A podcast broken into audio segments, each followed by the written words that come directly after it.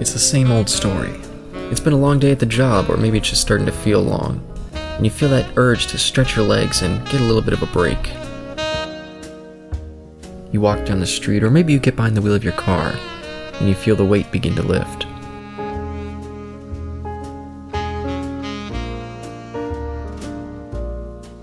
You walk through the doors, and the sound of the place starts to clear the air. You get a table, you order your drink, you listen to the sounds of the bar, and soak in the conversation.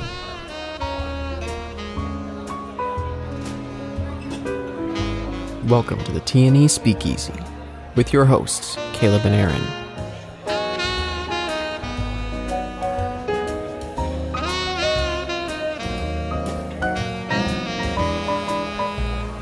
Listen in as they discuss the twenty twenty series, The Queen's Gambit.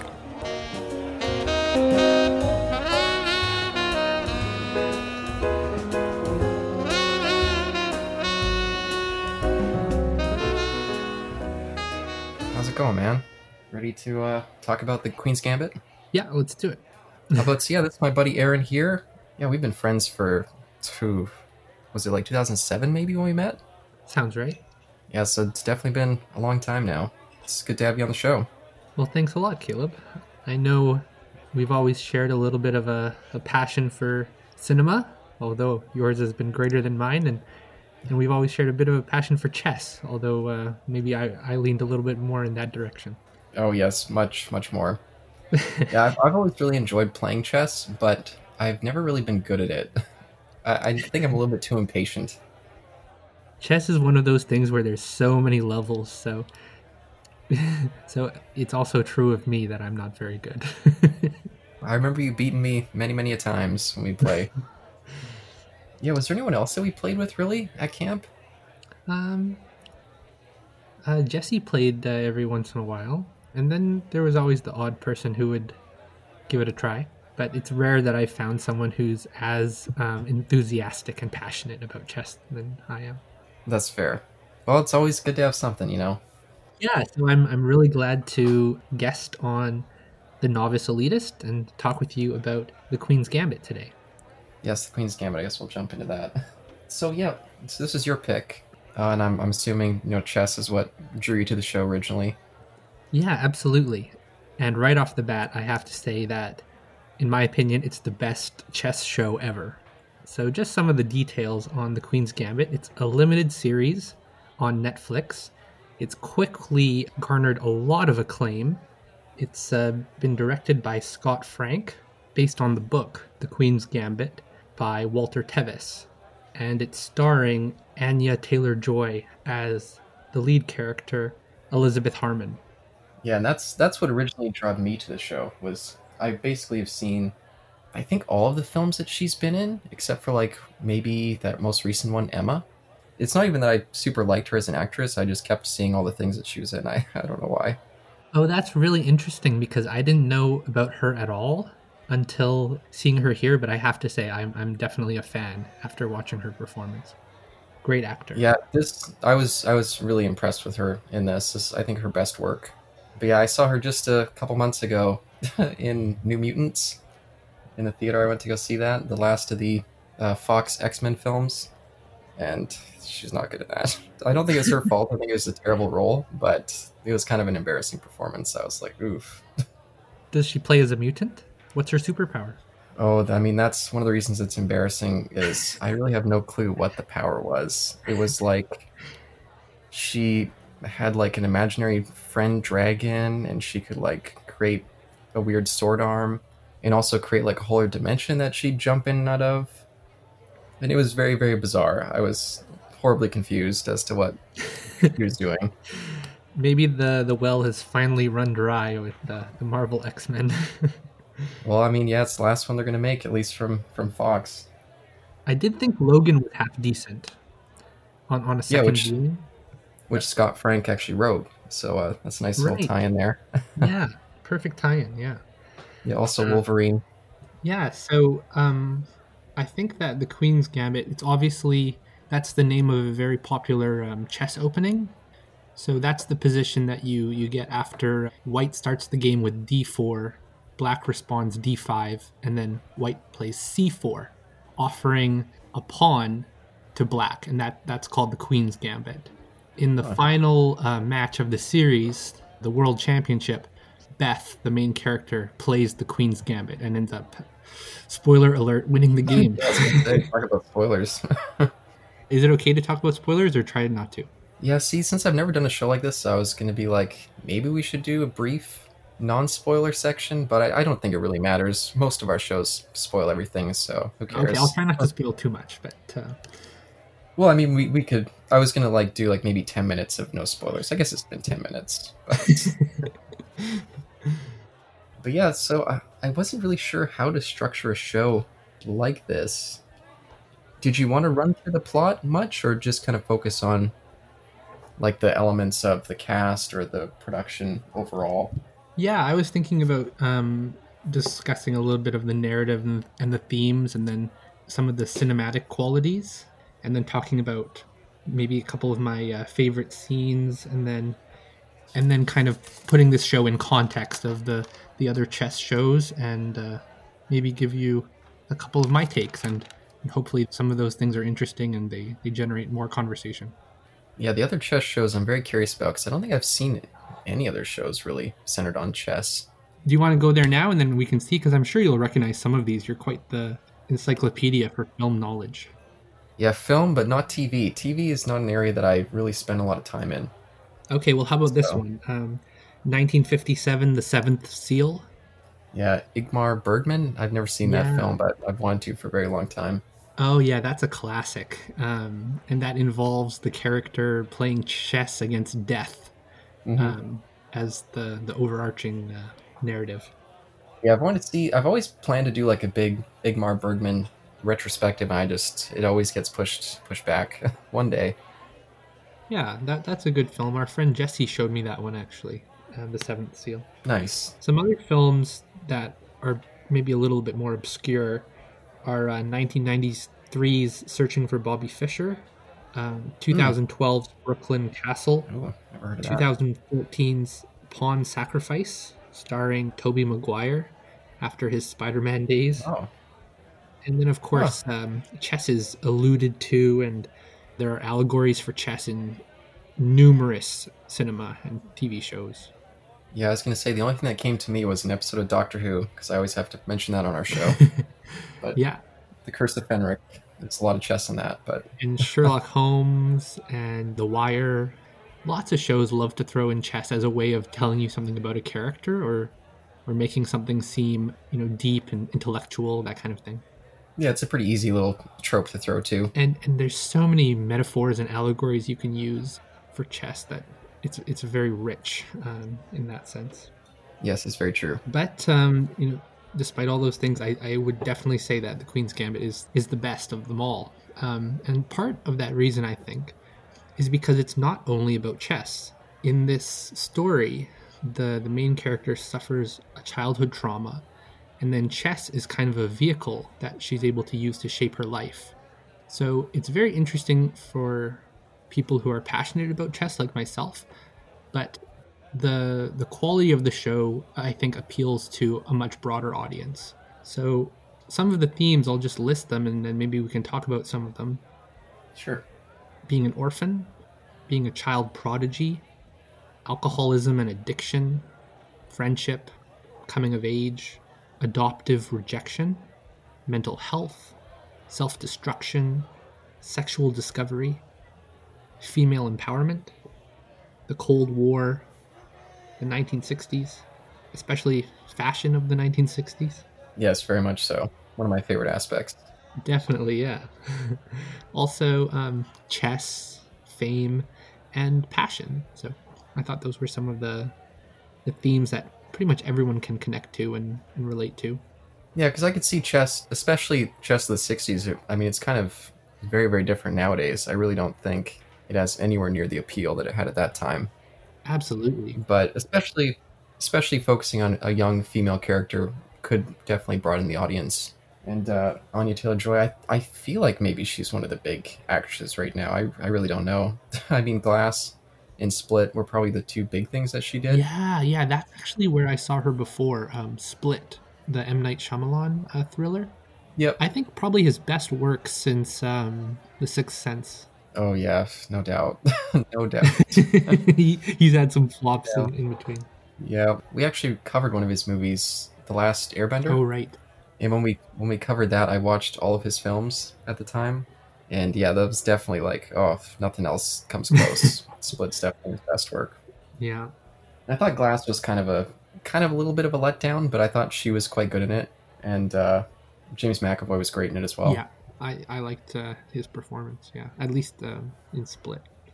One of the things that I thought was a really powerful technique that they used in The Queen's Gambit was the way that they portrayed this character as an orphan. And mm-hmm. I think that made the character very readily uh, relatable. Because at first you have this gorgeous redhead uh, white woman. And that... that is appealing for a lot of people, but it's not necessarily relatable. So by portraying her as an orphan, as weak, as vulnerable, as being let down by her parents, as being trapped, uh, I think we all are able to empathize with that, because in some way or another, we all feel that our parents have let us down. Yeah, I mean, I it's definitely a universal truth, I think, for most people. Yeah. And then you meet the odd ones that it isn't, and it's kind of unusual. The people who just like worship their parents. Exactly. But yeah, definitely definitely a very traumatized character, at least early on. Right. And very socially awkward. And recently, I don't know if you've discovered the same thing, but recently I found that I'm much more cynical than I once was in my approach to uh, films and protagonists. And they have to work a lot harder to get me on their side than perhaps they once did. Oh, okay. That's interesting. Yeah, and I'm a, I'm a pretty easy lay when it comes to film characters. I remember in particular watching uh, the most recent Star Wars trilogy. I had a really hard time investing in any of the, the main cast. I really didn't care what happened to them. Yeah, I mean, they were so kind of poorly written. It's, it's hard to really see them as real characters. They kind of feel like cutout characters. Yeah. Yeah, unfortunately. They're just Disney robots. It helps when you have such a great actress, like, at least in this performance, Anya Taylor-Joy. And even that little kid, Isla Johnston, I think yeah, is how you say her name. Yeah. I thought she did a very good job playing that kind of despondent, awkward kid. Totally. Yeah, I thought uh, Isla Johnston was really good. And even the five-year-old actress, Annabeth Kelly, I thought did really well. And there was great continuity between their performances. Yeah, I kind of forgot about the little kid actress. I didn't really get a ton of scenes with her, but... Right. And usually in those scenes, I was more focused on the mother, just something of a disturbing character to talk about. But yeah, and that's another point. The the acting was also good from the supporting cast uh, all throughout. Oh, yes. Very good. Yeah. Yeah. And I guess talking about like the stuff in the orphanage, Mister Scheibel, played by Bill Camp, I thought he was also very good. Yeah. He didn't have a ton of dialogue, but just such a kind of a thoughtful face. But I definitely thought his relationship with the young Beth was one of the, the best parts of the show early on. That's really interesting because I found him to be like quite aloof and distant to her. At first, he didn't want to teach her chess. He didn't say much to her. He didn't give her much direct encouragement mm-hmm. as like a like a parent would, which in some ways he was filling that role. In a way, yeah. But he did introduce her to chess. Yeah, and I thought I thought that was one of the interesting things with him, too, because you could tell he was very much not a person who interacted with other people by his choice. And just having this young girl kind of insert herself into his life. Yeah, at first he was definitely kind of uh, keeping her at an arm's length. But I think by the end, at least when she leaves the orphanage, he definitely had grown a very strong bond with her. Oh, yeah. I thought it was a real shame that she never went back to go see him. I, I was like, oh, man. Poor bastard died, never got to see her again. Like, oh. I'm sure it would have been really awkward anyway. Oh, yeah, definitely. But there was that beautiful awkwardness of that photograph that they took together. Yes, very. I just thought that was fantastic acting. Yeah, that, that was a great moment. That that moment, too, when she went to that chess club and just, just trounced everybody, I thought was another great moment. Some of the other cinematic qualities other than the acting, which I think were strong points, was the camera work. I thought that it was very professionally done, and like the transitions and the cuts and the angles and the movement was really great. I remember one scene in particular in episode three, Double Pawns, at about the twenty-three minute mark. They do a um, like a sliding camera from outdoors into, I think, a hotel as um, Beth walks in with her mother. And I thought that was a really awesome transition that maybe I wouldn't have noticed a few years ago, but learning a little bit more about filmmaking, that kind of encapsulated the the high-minded uh, techniques that were being used that, that are effective but subtle, that you wouldn't really notice unless you're you have an eye for that. Yeah, and I was surprised to see that Scott Frank hasn't really directed a ton. Mm-hmm. He directed another show for Netflix called Godless, but I, I think he also directed two movies. I forgot to write them down. But yeah, he did a lot of great work in this series. Definitely want to check out his other show. And their D P too, Steven Meisler. He's also not done a ton of stuff, but he worked with Scott Frank on Godless as well, so carrying some of that over. Another thing which I thought was really great, which you kind of mentioned as well, the costumes and the settings looked really nice in this show. Felt very period accurate. Like, I love seeing the, the fifties stuff. We didn't get a ton of fifties stuff, but I don't know, there's just such an unusual style to the fifties. And then jumping into the sixties, that stuff was just, yeah, I love seeing all that. Absolutely. Um, the orphanage in the beginning really gives off the institutional, austere vibe. And then once Beth does get adopted and she starts to discover herself and experiment with fashion, we get a little bit more of that sixties, especially, you know, as she starts to express herself more in her wardrobe. And then even the, the parts toward the end when they're portraying the, the Soviet chess theaters with the high ceilings and things like that, I thought it was really well done all throughout. Yeah, I thought all that Soviet stuff was especially interesting. Got kind of a mild fascination with U S S R, Russia, just kind of that period, and there's such a coldness to, to everything every time I watch things surrounding it. And yeah, it was a nice uh, chance to see some more of that in this show. Absolutely. And uh, that's something I'm going to touch on a little bit later, but the way that Russia was portrayed, I thought, was very, very fair. They didn't go out of their way to make them villains or heroes or romanticize the U S S R, yeah. So I thought that was really good. Yeah, they kind of skirted around the, the Cold War stuff. They didn't really get into the politics of it too much, except for that asshole, uh, what'd you call it, like escort that she had who kept trying to get her to do the propaganda. Apart from that, they really didn't touch on it. Oh, the right, the the Christian crusade. Well, there was definitely those folks, but she had that escort. Oh, yeah, yeah, the American, yeah. Okay. With kind of feeder lines. Right, okay. That little prick. Yeah, I remember that. But yeah, it was definitely fair, and it was nice kind of seeing how even when some of those great chess players in Russia would lose, they'd still have that kind of delighted respect for her. Yeah. Especially like that old man. Totally. I thought that was nice. Yeah, that was very classy and uh, showed good sportsmanship. Like real chess players uh, like Boris Spassky really did have that that sportsmanship and that friendliness. In one match against Bobby Fischer in nineteen seventy-two in Iceland, at the end of the game, he stood up and applauded for his opponent for the, the beautiful mastery that he showed on, in that game. Even though he lost, you know, he just... Oh, that's wonderful. He was that much of a sportsman. Despite all the Cold War pressures, right? Yeah, the Cold War, it's such a weird period. Such a strange dynamic going on. All the kind of proxy ways that they compete against each other, this, like the space race and all the weird proxy wars. Absolutely. And then chess of all things. It's so bizarre. Yeah. Yeah, and I think that that's the answer to the, the point you brought up earlier about how um, the role of chess in the popular culture is not what it used to be uh, during that time when it was when it was the battleground of intellectual superiority of the Soviet system over the decadent West. Yeah, you know, that's that's fair. Maybe they kind of bolstered that at the time, especially in the U S side. Try to put more attention on it for that reason. Oh, yeah. I mean, chess was never as popular as in nineteen seventy-two when Bobby Fischer became world champion. That's probably one of the few names of chess that almost anyone would recognize. Yeah. Um, the only others I would put in line with Bobby Fischer are maybe Gary Kasparov, Magnus Carlsen, and now Elizabeth Harmon.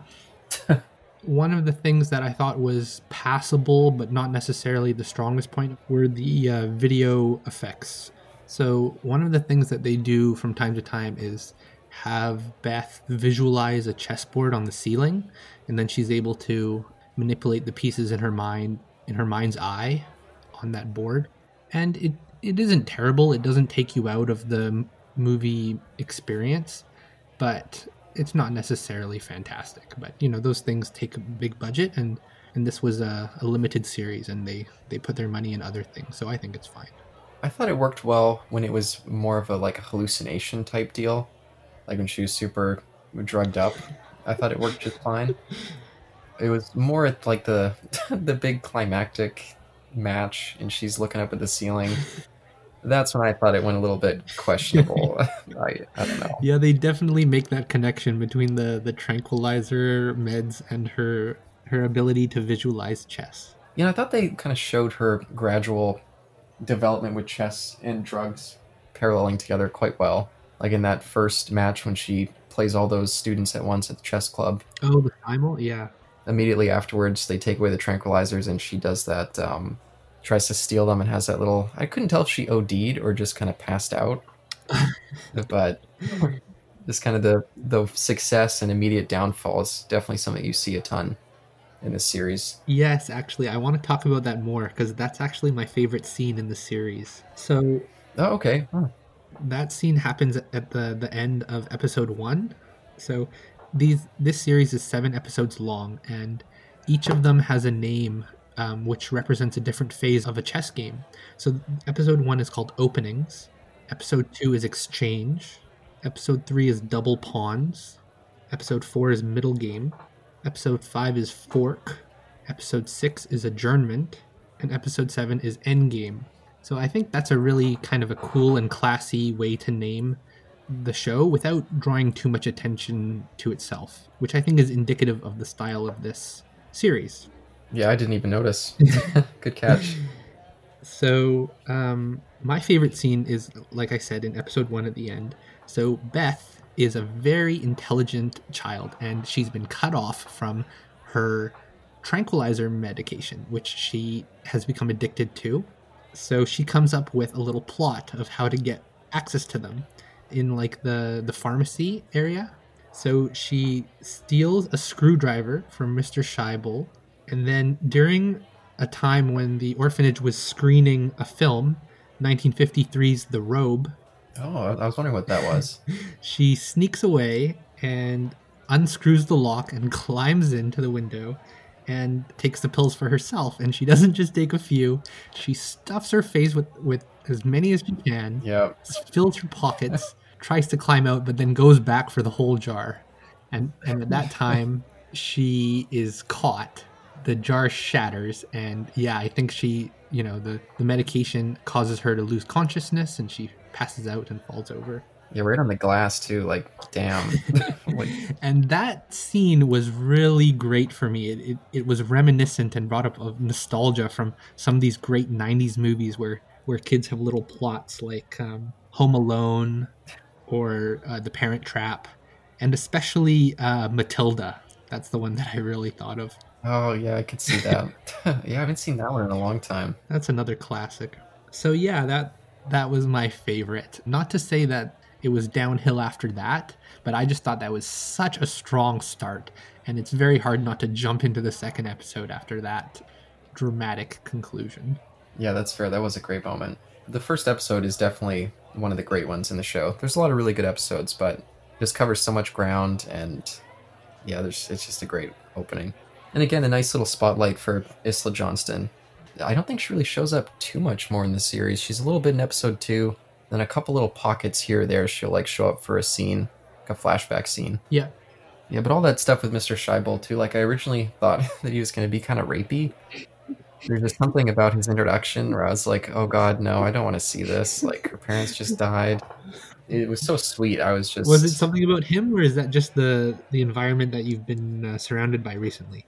Well, I have been watching a lot of really rapey films, unfortunately, but no, it's just when she first like saw him and his keys were jangling, I felt like that was one of those details that they always focus on with like sexual assault kind of scenes. It's actually interesting... So I was like, oh, God. It's interesting to me that you bring that up, because I I thought that they might have been alluding to some kind of sexual misconduct at the orphanage as well, but not from Mister Scheibel. from the young black orderly. There were a couple times when he put his hands on Jolene, like in the movie theater, or he told her to wake up, and then she went, she goes and smokes a cigarette, uh, which, as we know, is a like a a movie hint that someone just had sex. And I don't know if, if I'm totally right about that, but it just felt like there was something weird happening between them. Yeah, and I think her first scene even, they go into the orphanage and she starts like swearing and he goes and grabs her and pulls her across, uh, at least our view. I'm not sure where he's pulling her to, but... Absolutely. Yeah, I didn't get that reading, but he's definitely grabbing on her quite a bit. But Absolutely. She's kind of the That's, troublemaker, so... That is a... Um... When when children act out, that's that's sometimes a symptom of, you know, being abused. And and she was definitely over the top with her potty mouth. But I don't know. Yeah, and, and that's that's the interesting thing about the orphanage section is she's kind of the other mentor that she has there, that Beth has. Like anytime that there's something that Beth doesn't know, she immediately goes to Jolene.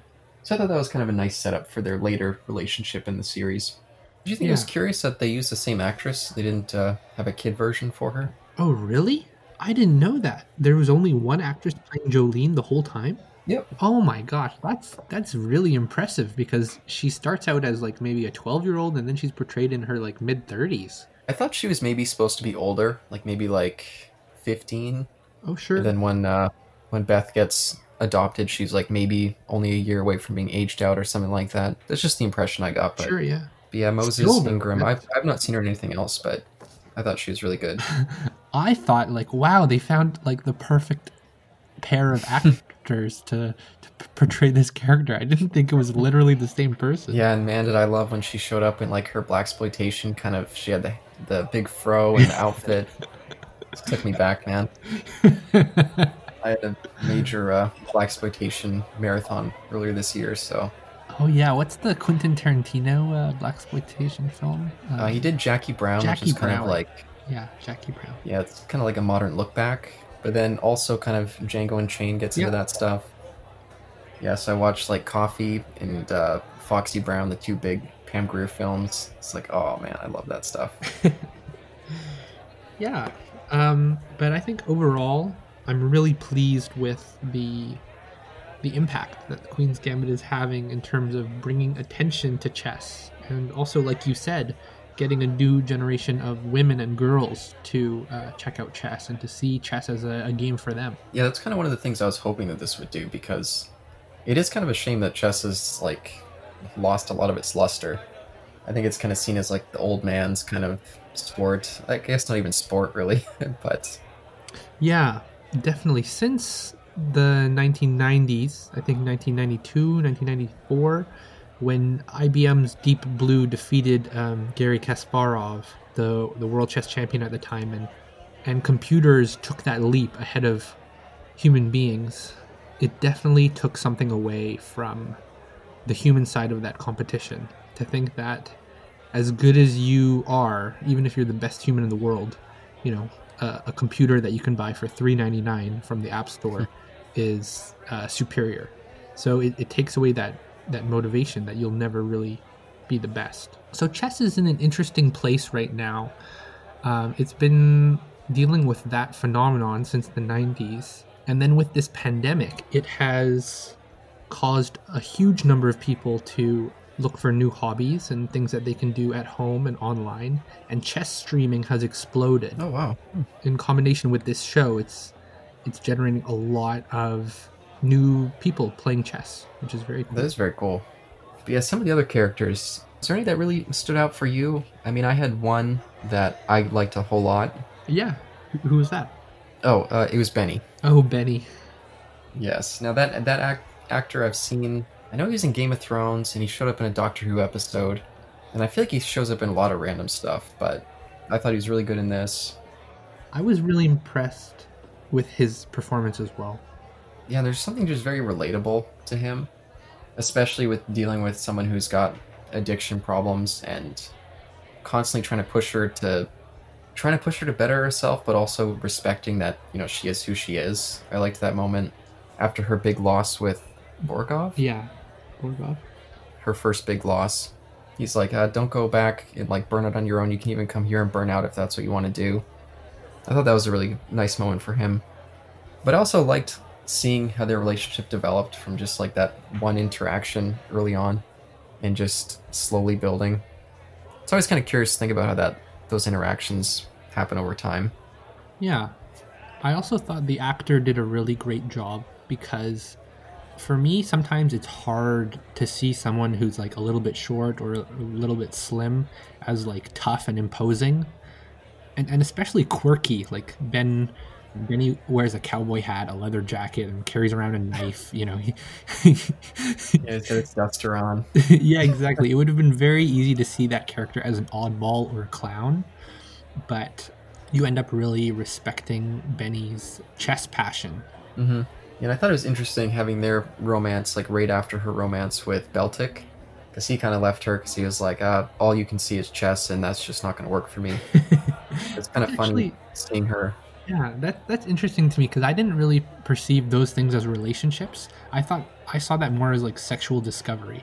I never really saw um, Beth and Harry, or even Beth and Benny, as being romantic, but more just her discovering her own sexuality. And and then the real romance was with Towns, another character who she plays chess with, and later he becomes the reporter.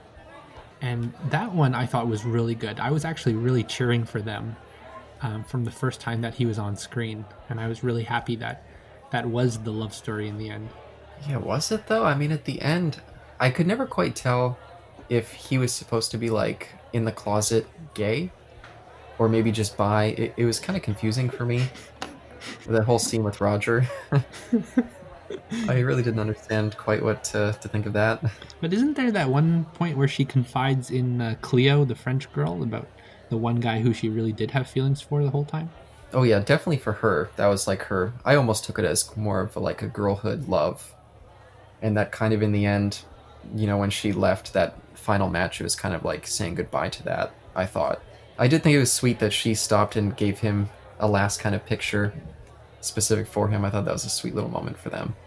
But again, that's one of those interesting relationships where you see where it kind of started at that same match where she went against Beltik the first time, and just all those years later, how they both kind of changed in life. And I, I don't know, I just like seeing stories that take place over so many years like that. See how people's lives evolve. Absolutely. So I've written down a couple notes on like some of my takes, so I can share them now if you like. Sure. So I thought one thing that the show did really well was it juggled a lot of really heavy themes. So it dealt with these things like alcoholism, uh, maturity, sexuality in a very mature way. And it gave you those emotional highs and lows, but it felt earned. Um, and it wasn't overly indulgent in those high moments. And then in the ending, it left you in a very sweet moment, but with still like questions unanswered. Mm-hmm. Where like you don't know how things end up for them after this point, which I liked. They they left it up to you. Yeah, I mean, really only seeing such a brief snapshot of her life. I mean, I think she's like still maybe like twenty-four at the most at the end of it. So huh. Just at the start of her being at the top of her game. Yeah, very true. Maybe the, the sequel will be her downfall, just like Bobby Fischer. Yeah, that was the curiosity. I wasn't sure if they were going to make, because I mean, there was only the one book. I can't imagine that they'd have enough in that book to spread out to a second series or season, I should say. That's the Doctor Who thing again. It's become so popular that there might be some pressure to make a mm. sequel, but I wouldn't be optimistic about the quality of it, because I felt like this was a full story. It had a, a beginning, a middle, and an end, and um, and I think it would be hard to improve on. Yeah, especially those ones where they like kind of rush it out. I don't know if you watched Stranger Things. No, I didn't. Yeah, like that first season, you could tell like this was something that the people behind it had been thinking about for years and years, and it planned out like a great series. And then the next two were just kind of like, oh, oh no, the show's really popular. Let's just quickly throw out something. Don't you hate that? It's just that? Like a jumble of ideas. They, yeah, I they, hate that. They give you so much promise, they whet your appetite, and then they don't deliver. Yeah, it's such a shame when that happens. You know who that Sometimes reminds it... me of? It reminds me of Stephen Moffat. Ugh.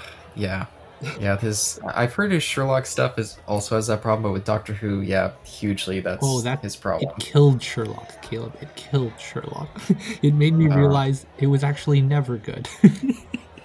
that's that's what happened with his Doctor Who for me too. I mean, He still had his moments of brilliance. Like, I'm right now I'm reviewing a Doctor Who episode that he wrote. I'm like, there's a lot of really brilliant moments, but overall I think he's just uh, he's he can't help himself. He fucks everything up. Yeah, I'm glad I never got into Sherlock. I watched the first season when it came out and didn't really care, and just never never caught up with it again. Yeah. yeah.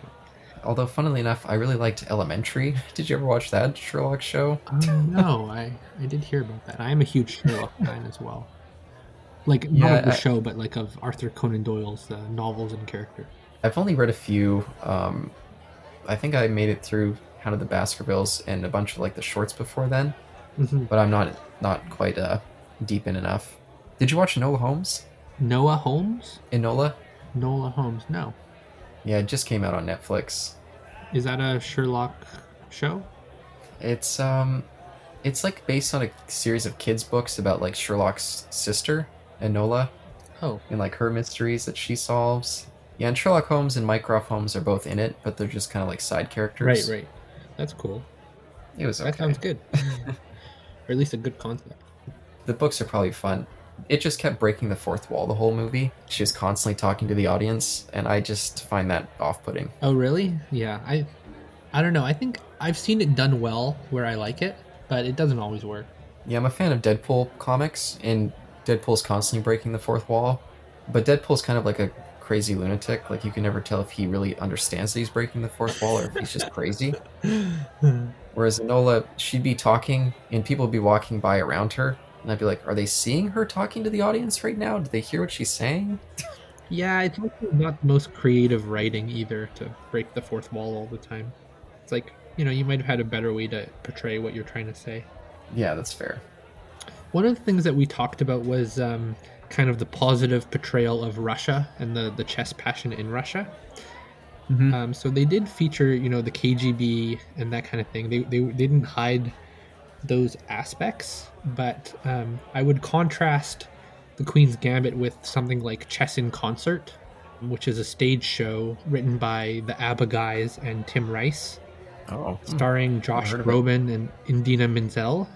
And in that one, they really play into that Cold War dynamic. Uh, the Russians are the, the evil bear. There's nothing they wouldn't do to cheat and, and that kind of thing. Oh, no. So I really liked that they didn't portray Russia unfairly. And then, of course, there's that really cute scene at the end where you have um, all the oh. old men and women playing chess in the park. My favorite in the, the series. Nice. I just thought that was such... Just kind of like relating with the old. Uh, there's something about that that I thought was really sweet. Kind of this young person among all these elderly people, and they all like had such respect and admiration for her. Absolutely. I, I don't know what's said about that. Absolutely. It's always kind of a shame how American media has to just immediately vilify whoever their enemy is at the time. Kind of just drop out all the nuance. Yeah, and not just American media, but... Yeah, me and Isaac covered a Godzilla film from the nineteen eighties called uh, Return of Godzilla, and there's a ton of Cold War dynamics going on in there, but they're kind of looking at it from a Japanese kind of standpoint where they're almost like standing in the middle trying to figure out a way to help these two parties find a balance. But they made an American version of that where they cut out all the kind of nuanced stuff and just made the Russians villains. And it's like, oh, you guys, like, you butcher the movie. Like, crazy Americans. Yeah, that's really funny to take to have Japan's perspective on the Cold War.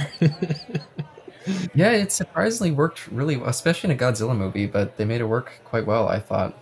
I just find it like it's a little bit rich because, um, you know, Imperial Japan were were doing exactly the same uh, empire building activities, and then of course they had a, a very different perspective after. Um, oh yeah, nineteen forty-five.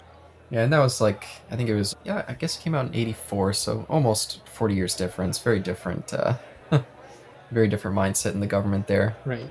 But yeah, since the show was looking so solely through Beth's point of view, I don't really get the sense that she cared about politics at all. I get the sense that the only thing she cared about was chess. Although um, she does have that intellectual integrity.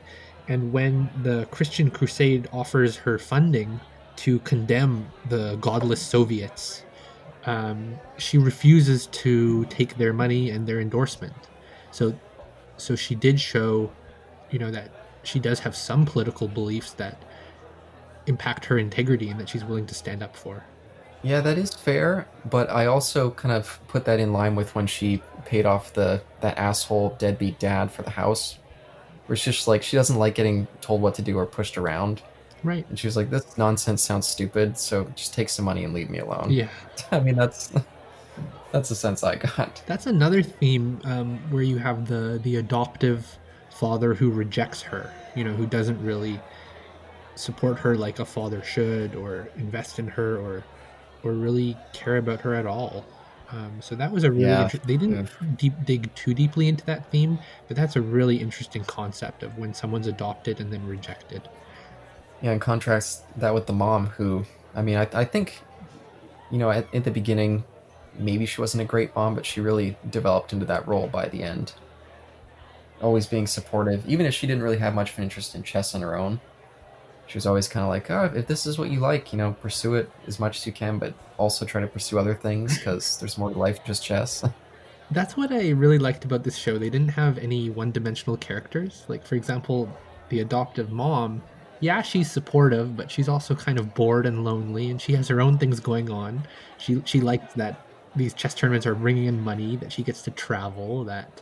she has a pen pal and everything. And at first she was kind of just happy to use Beth, like, oh, go get me... fill this prescription, go do this. But yeah, but that I was going to say, I'm I'm so cynical. I immediately thought that she was going to be a villain too. Just like Mister Tribal. I'm like, oh no, now she's going to be using her just for money. Like, oh man. Yeah. But like you said, she grows into that role and they, they do develop kind of a mother-daughter dynamic. And of course, as soon as that develops, then uh, she's, she's taken out of Beth's life. Yeah. Which I thought was a very sad development.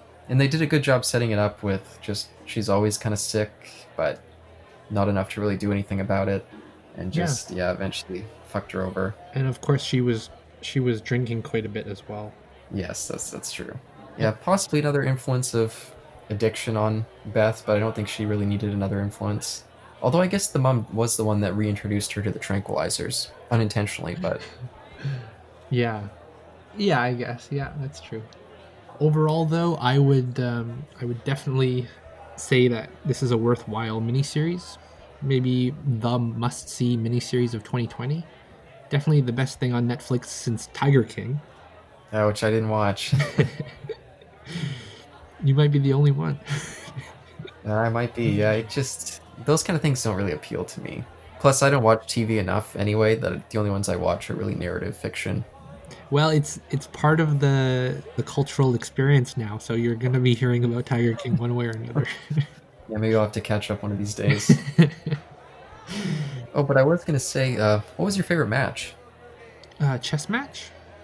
Well, I'll share my favorite chess moment. I don't know if I really have a, a favorite chess match, but um, this actually ties in what I was going to say as well, that the chess is very authentic, and the most authentic yes. ever been on film. These are real games, real positions, real uh, chess moves that they're they're making, and it's all very realistic. And they consulted with chess masters and Gary Kasparov and others about getting that kind of thing right. So my favorite chess moment was in Benny's apartment. He brings in these uh, two other grandmasters, and they show Beth a little chess puzzle. And they, they show it to her on the board, and then they freeze the, the camera for maybe half a second or something on the board. And you are actually able, as a, an audience member, to pause the, the show and look at that chess puzzle and try to solve it before Beth does. So that's what I ended up doing. And luckily, I was able to solve the puzzle. Um, and it was just nice. A really cool experience to have chess portrayed like that and to be able to pause and try to solve a puzzle. Um, I'm not always the best at solving chess puzzles, but I did get that one, and that was a pretty cool experience. Yeah, and I was going to mention, too, and that, that's a good segue into it, but uh, the character of Cleo, I mean, she's also introduced in that scene, and that's one of the more interesting but also, like, terrible characters. Like, what a fucker. Yeah. I mean, she's such, like, a bitter, beaten-down character, and she initially she seems really impressed about Beth, but I guess that's what makes her like even more jealous of her. And that's actually my favorite chess match, is the second one that she has with Borgov, the one when she really fucks it all up by getting oh. drunk with Cleo the night before. Yeah, yeah. in the, the Paris Open, yeah. Yeah. Yeah, when Cleo shows up to sabotage her like a fucker. Yeah, she really did, didn't she? And then Beth has a real hard crash after that. I feel like I've met people like that in life. Saboteurs. It's just like, yeah, bitter people who you, you can just tell by the way that they talk to you that, that they're just looking to cut you down in some way. And yeah, that was a brutal match to watch. But I thought that Borgov in particular was really notable in that scene, because you could tell how frustrated he was to see that she did that to herself. Because hmm. he, he was getting all excited about that match, like, oh, I'm actually going to get like a real, you know, opponent here. And then she just comes in, you know, hungover, and he just like choked. And I thought that was a good moment for him. Yeah. Yeah, so I do have a criticism, though. Even though the chess was very authentic, there was one thing which I thought was really straining uh, credulity. So they they have, like, you can play blitz chess with somebody where you move, you know, really quickly and you don't have much time to think, and that's fine. Mm-hmm. And you can play simultaneous chess where you're playing many people at once. But what I don't think you really can do, or what what really is uh, incredulous, is to play blitz simultaneous chess. So I'm playing yeah. all three of you guys, and I am trying to blitz it all out. Gary Kasparov was asked in an interview about this, and he says it's possible. Like, it's unrealistic, but it's possible. You know, with high enough skill and with an attacking mindset and things. But for me, I think it's it's a little bit crazy. Like, you can't simul or blitz anyone who's half decent. Like, maybe total beginners, you can do that. But if someone's half decent and knows what they're doing, and you're trying to simul blitz, and they're on one board, and they have all this time to think, like, I don't know, I don't see you winning those games. yeah, it it also could have just been a problem with the way they portrayed it, because it seemed like that was the second time that she ever did it. They never showed her really practicing that kind of thing, and, and so it just kind of seemed like, oh, I guess she really is just an unbelievable prodigy. Yeah, and, it, and, and that's part of the movie magic, right? Like, it's not totally impossible, it's just hard to believe. Like, you know, movies have done different things with dogs playing soccer, so I guess it's maybe it's it's okay. Well, I wouldn't quite put that. That's like children's entertainment. uh, yeah, you know, in, on uh, on screen these things can happen. In real life, uh, I don't really see it happening. Yeah, that, that reminds me again about that last moment with her staring up at the ceiling with it all dancing around up there. Uh, I just, uh, it almost kind of soured that match for me, but not quite, because I thought the emotional element of it was good enough to carry me through. I, I don't think that's really so unrealistic, though. Like, a, not about realism necessarily. It just, it looked so silly. And it was a spectacle a little bit. Uh, like the music too, as it comes in, it's like a little bit too triumphant. Oh. Okay, fair enough. Um, Gary Kasparov, in this interview with C N N, he also said that this show right now is number one in Russia, and it, it just hits all the, the right buttons. And I thought that was really cool that it's starring an American from Kentucky in, in the narrative, and and an American actress from Miami, but it is it does have those themes and those messages which um, transcend across the world. Oh, that's great. Yeah, I'm glad to hear that. I hope they don't go uh, and watch New Mutants hoping to see more of her good performances, because she has a terrible Russian accent in that. so, so bad. Yeah, that's not the easiest accent to pull off. No, no, and she definitely didn't manage it, but... Oh, have you ever seen The Witch? Uh, no. Oh, okay, yeah, that was like, I think her breakout role. Um, but me and Isaac, we just covered The Lighthouse, which is by Robert Eggers, the same director who made The Witch, so it's funny, uh... timing with that. Have you ever seen Lighthouse? Nope. I'll definitely gonna check that one out. That one's a, a weird one. But yeah, definitely a good pick. I really enjoyed watching this series. I, I wish I could have checked out the book, because it, it seems like something that'd be really cool to check out.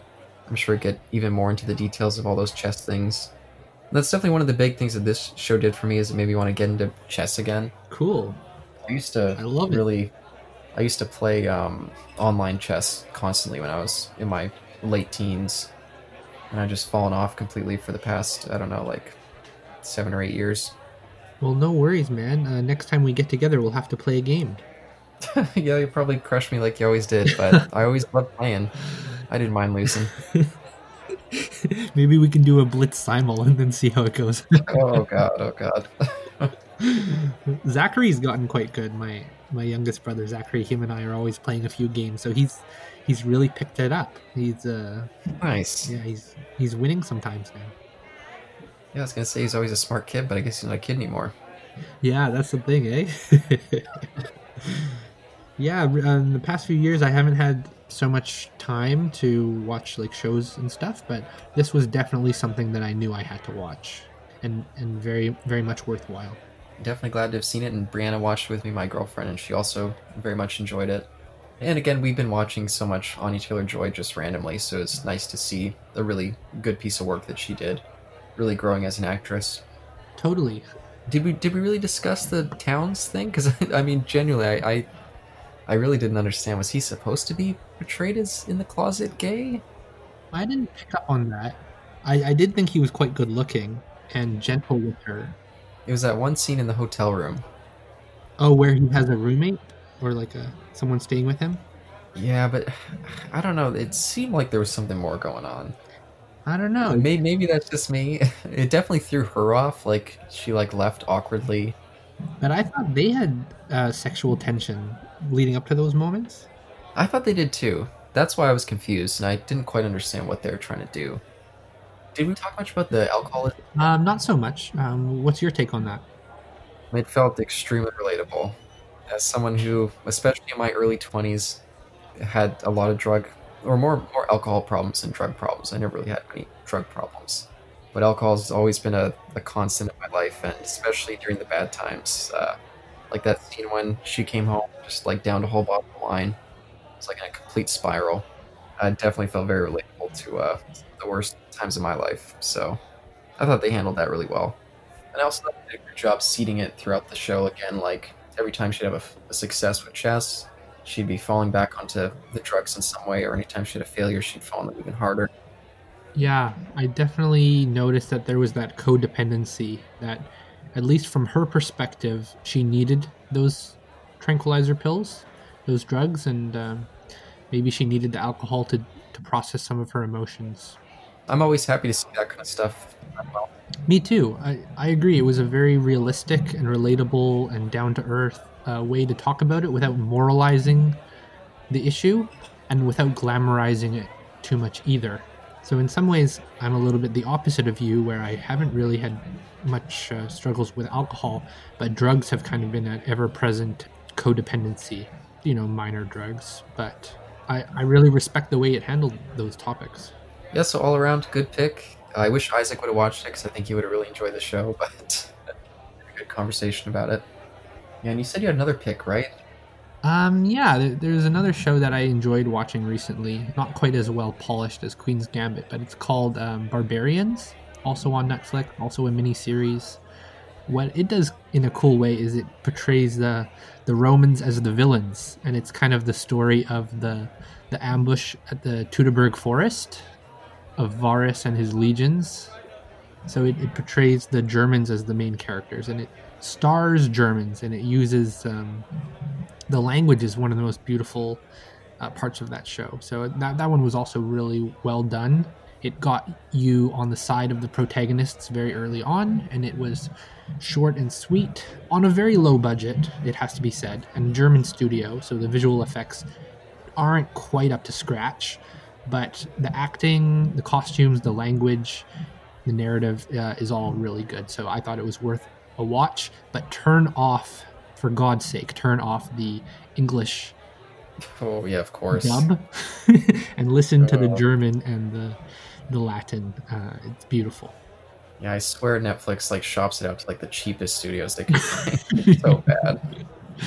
Yeah, I'll definitely check that out. I haven't heard a, a single thing about that show except for your recommendations. So, and and I don't watch that many things, so I'm not really the best person to. Uh, be giving recommendations, but that is something that I, I did really enjoy. Oh, that, that, fair enough then. Yeah, I barely watch any T V at all. The only thing I watch is whatever Brianna wants to watch for T V. So like we've been watching The Vampire Diaries and the Originals. That's my, my T V right now. Yeah, I mean, I, I got anything else? Um, no, I think I, I think I said everything I, I wanted to say. I definitely really enjoyed it, and I would recommend it to anybody. Well, maybe not kids. But yeah, it's good chatting with you. Yeah, thanks for inviting me on The Novice Elitist. Really enjoyed talking about The Queen's Gambit with you. Yeah, I very much enjoyed it too. You know, hopefully, hopefully people are checking. I guess you already said people are checking it out. Yeah, but, but now you can send your audience over there too. But yeah, definitely have to chat again sometime. You know, you're welcome on anytime you want. I mean, especially with everyone in lockdown right now, if you have some free time, I'd be happy to talk to you again. Yeah, absolutely. I always enjoy chatting with you, Caleb. Yeah, uh, hope you guys enjoyed the show, and see you on the next one. Peace.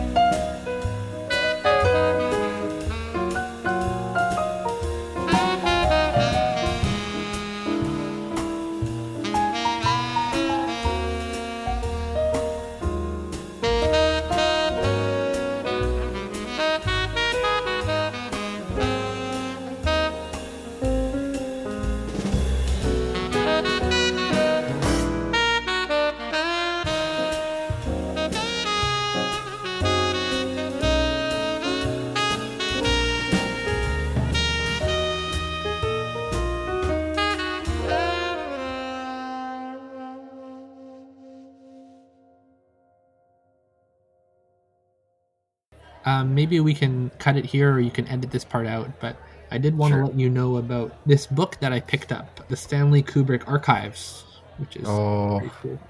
Tell, tell me all about it.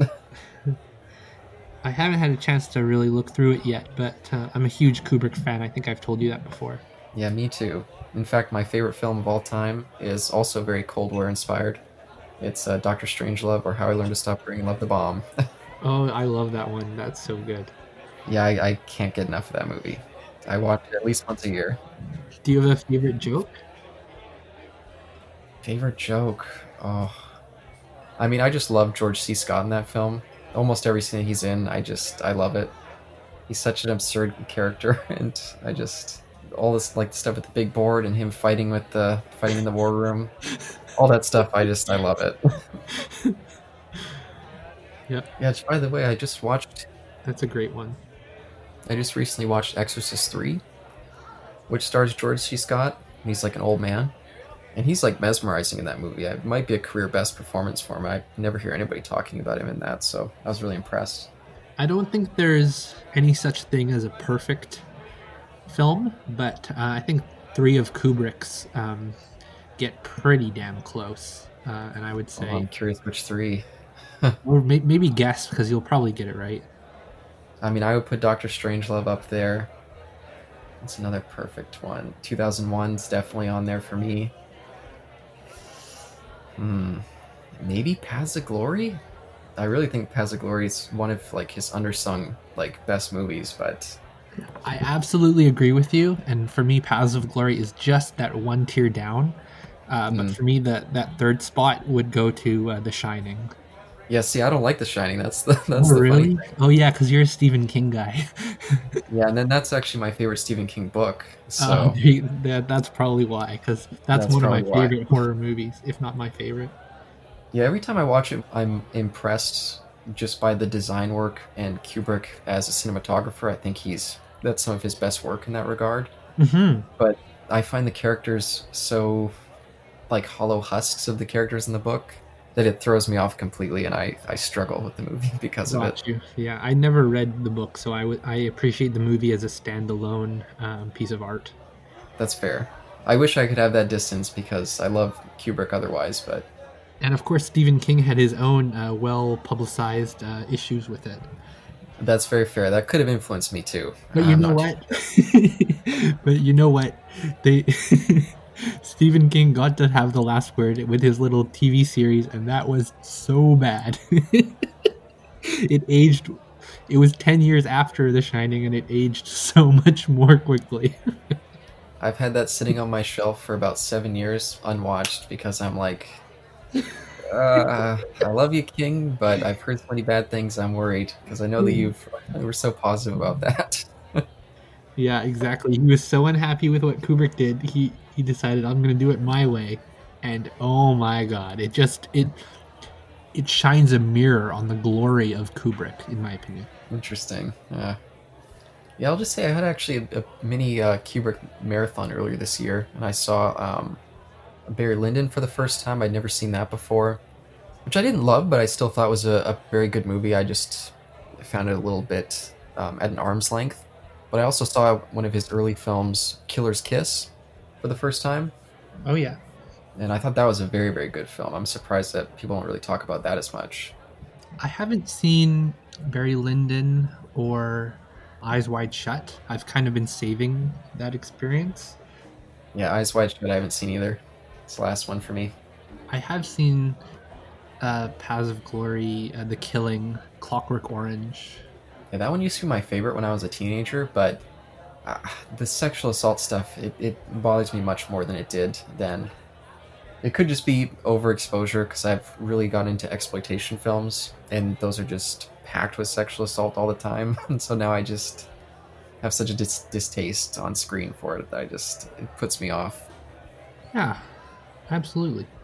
Yeah, and I guess Kubrick had a distaste for that film, too, because he tried to, like, ban it for all those years. Well, yeah, I know it was very controversial at the time, but maybe not as controversial as Lolita was. But I think when he tried to ban it, apparently it was because there were some copycat criminals, and, and that yeah. kind of drew the line for him. He didn't want real people to be getting hurt because of his film. Yeah, and that's that'd be rough to see your art being kind of perverted in that way. Yeah, that's the thing. Like, you can you can use all these high concept stuff, but like, you don't know how people are going to take it. Yeah, and actually, I'll just say, since we you were talking about that Kubrick book that you listened to, I listened to, um, what was, oh, fuck, what was his name? But the guy who was in Spartacus and Paths of Glory, um, he wrote a book about the making of Spartacus and about him working with Kubrick on that. And it's a oh, fascinating yeah. little insight into Kubrick and how much kind of a weirdo he was. Especially from that, oh, what was his name? Damn it, I can't remember forgetting that. Kirk Douglas. Kirk Douglas, that's right. Yeah, yeah. Yes, especially Kirk Douglas's yeah view of, of Kubrick. It was he seemed so strange, but fascinating man and a brilliant filmmaker. Did you like him? He seemed to have a lot of respect for him as a filmmaker, but not much respect at all for him as a person. He seemed to be like. That's so interesting. Yeah, and I mean, that's a common view from people who worked with them, so, I mean... Well, yeah, I mean, I, I'm sure it wasn't easy being on, in his crew. I mean, the man was a, a genius and a perfectionist, and he could be very cold and patient and callous about getting what he wanted, but but the art, um, I think, is worth it. So I'm... I'm a huge fan. I'm I'm just worried he wouldn't have liked me or wouldn't have been nice to me, but but I still really like his movies. Yeah, that was the fascinating thing about that book, because Spartacus was just a studio job for Kubrick. And so he kind of brought that cold and callous mentality right. to the making of the film. And, and didn't have full creative control, right? And so it made him just look so strange. no, no, which he, of course, didn't like. Yeah. But, yeah, great book. If anyone's curious, check that out. I mean, I thought Kirk Douglas is a pretty interesting guy, and he's been around for, or at least he was around for a long time. I think he's dead now, but but anyway, that's completely off topic. I'll probably throw that in as the extra.